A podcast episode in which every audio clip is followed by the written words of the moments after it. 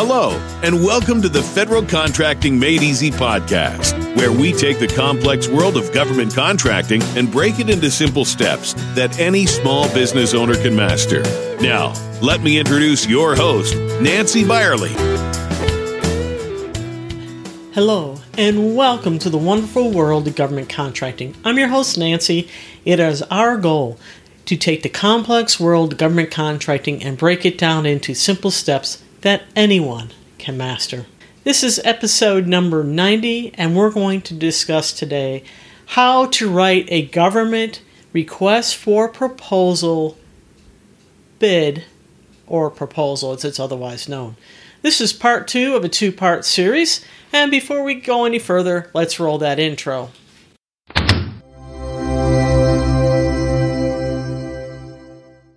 Here's an overview of what we'll be discussing today. We're going to talk about proposal writing tips, writing style, cost management, critique and proofreading of proposal, defining abbreviations, acronyms, and trade terms, attending proposal writing workshops, preparing for presentations and set asides. So let's get started, shall we?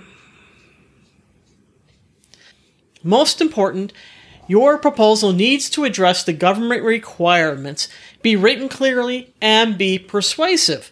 Below, we're going to discuss our suggestions for helpful writing tips. Remember, your proposal is a sales document.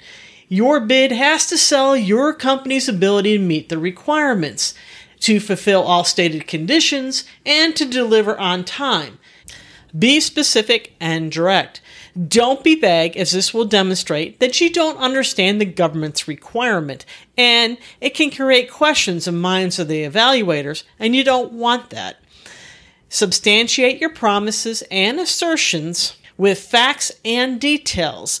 Remember, your goal is to persuade the evaluators that your offer is superior to those of competing businesses and to prove that your company can do the job. Demonstrate your understanding of the government's needs. This may sometimes be a challenge. While in some cases the buying office will know exactly what it needs, in others it may not know or it could use conflicting terms or vague terminology. In either case, it is your responsibility to demonstrate your understanding of this requirement. Remember, it's not the responsibility of the buying office to interpret your knowledge. If your proposal does not respond to the stated need or responds only to part of the requirement, your bid will not be considered for contract award. Worst case, your bid could be thrown out and not even receive a complete evaluation. We don't want that, so make sure you follow the steps. Next, you need to demonstrate your qualifications. It is your responsibility to prove to the government that you are qualified to provide the services or products that they need.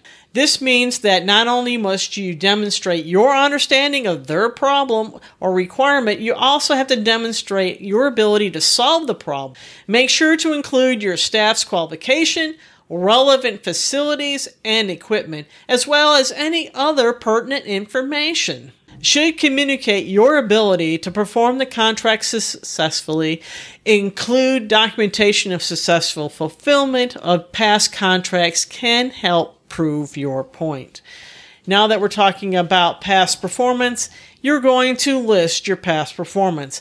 Give examples of excellent past performance on your proposal. This is going to show your experience in related areas and your ability to correct any problems or situations that might arise.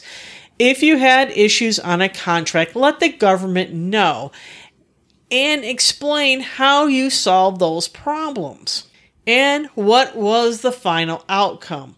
If you're looking for a contract that's much larger than any you've done in the past, you need to show how you are going to manage it, what you're going to do, who is going to be working with you, and how you're going to work together. Include who is responsible for what and who will do the work. Sum it up, you need to be as transparent as possible. Now let's talk about responding to the stated evaluation criteria. Remember, Section M of the solicitation is going to tell you how the government's going to evaluate your proposal. Remember, cost is just one factor, but not the only one they will consider. A lot of times they'll consider lowest price technically acceptable on a ton of contracts. If your proposal does not respond to every criterion, it will be judged technically unacceptable, and as a result, you will not be considered for contract award. Don't miss out on a contract because you overlooked the evaluation factors. Follow the required proposal format. Section L, the solicitation, specifies the topics you have to cover in your proposal as well as the order in which they need to be presented.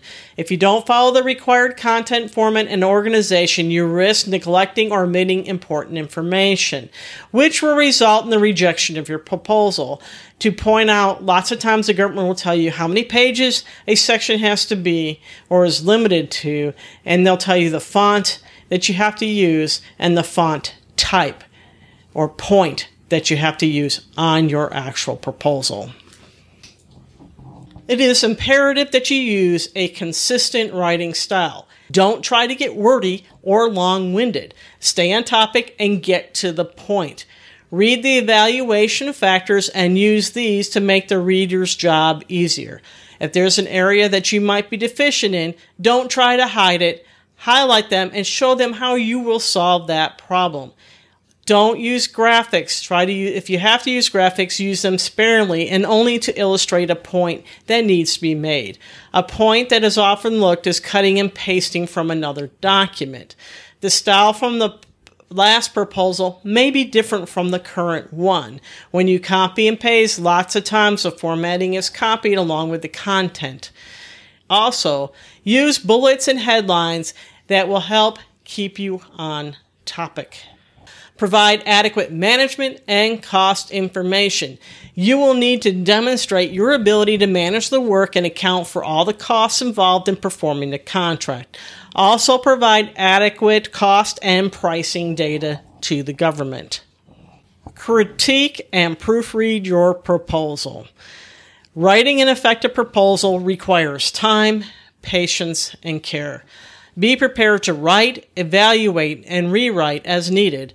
Rewriting gives you a chance to improve the quality and responsiveness of your proposal. Pay attention to detail. Proper grammar and spelling does count. If necessary, ask someone else with those skills to proofread the final document for you.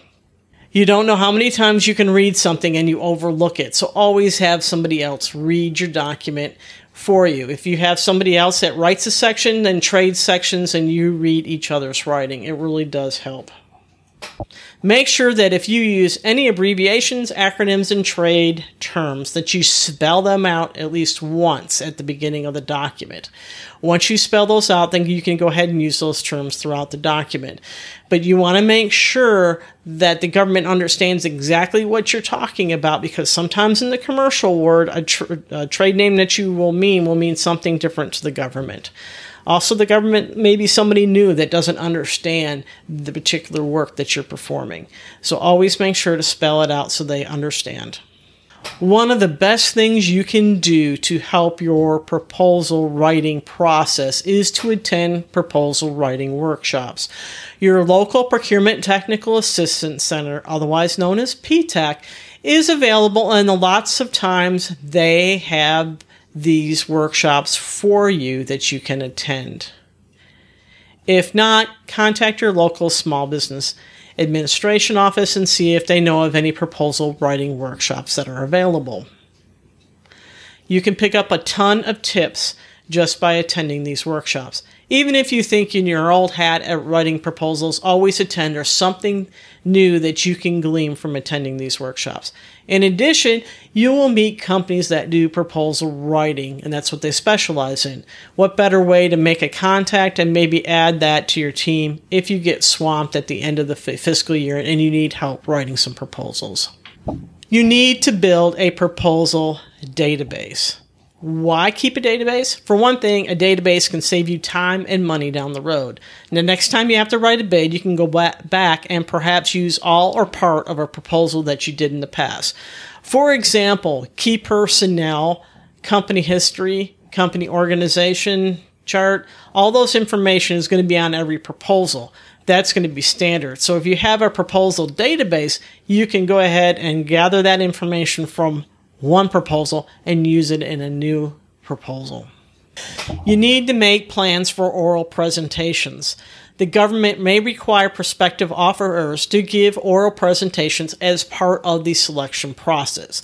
For example, GSA will record your presentation on video and then they may review it at a later date. When they request the officers to come in and do the presentation, it doesn't mean that your sales guy come in and does the presentation. It means that owner, president, CEO is the person that comes in and does the presentation. And that leads up to next, and then that is your set aside. Whatever small business status you are, that person that represents that status needs to be at those meetings with the government. If you're a service disabled vet, then that service disabled vet needs to be at those meetings and needs to be running that that meetings like he's the person that or he or she is the person that runs that business. And they need to demonstrate that. Same goes for all their set asides. If you're a woman owned small business, that woman better be there representing the company and doing that. Does that mean she's going to do all the talking? No, it just means that she's going to be there overseeing everything and then she can defer to the specialists within her company to do that, but she's still at that meeting. And that's what I'm trying to gather. You want to make sure that they know that you're you're at these meetings. Why? Well, this could be the difference between being the winner or requesting a post award debriefing. This is your shot to demonstrate that your business has the answers to the government's requirement. It is important to realize that decision makers in the government are people too. To sum up, the more transparent you are with your business and your representations, the more comfortable the government's going to be with you and you're going to be with the government. In summary, today we covered some proposal writing tips. We talked about keeping your writing style consistent throughout your document, cost and management data, proofreading and critiquing your proposal, defining acronyms, abbreviations, and trade terms, attending writing workshops, preparing for presentations, and set aside status please, if you like our presentations, please click the like button so that Google Analytics will know and recommend our videos to more people. That is the best thing you can do besides subscribing to our pod or subscribing to our podcast and our YouTube videos. Leave a comment if you have any question. Special thanks to all our new subscribers. And until next time, as always, be safe.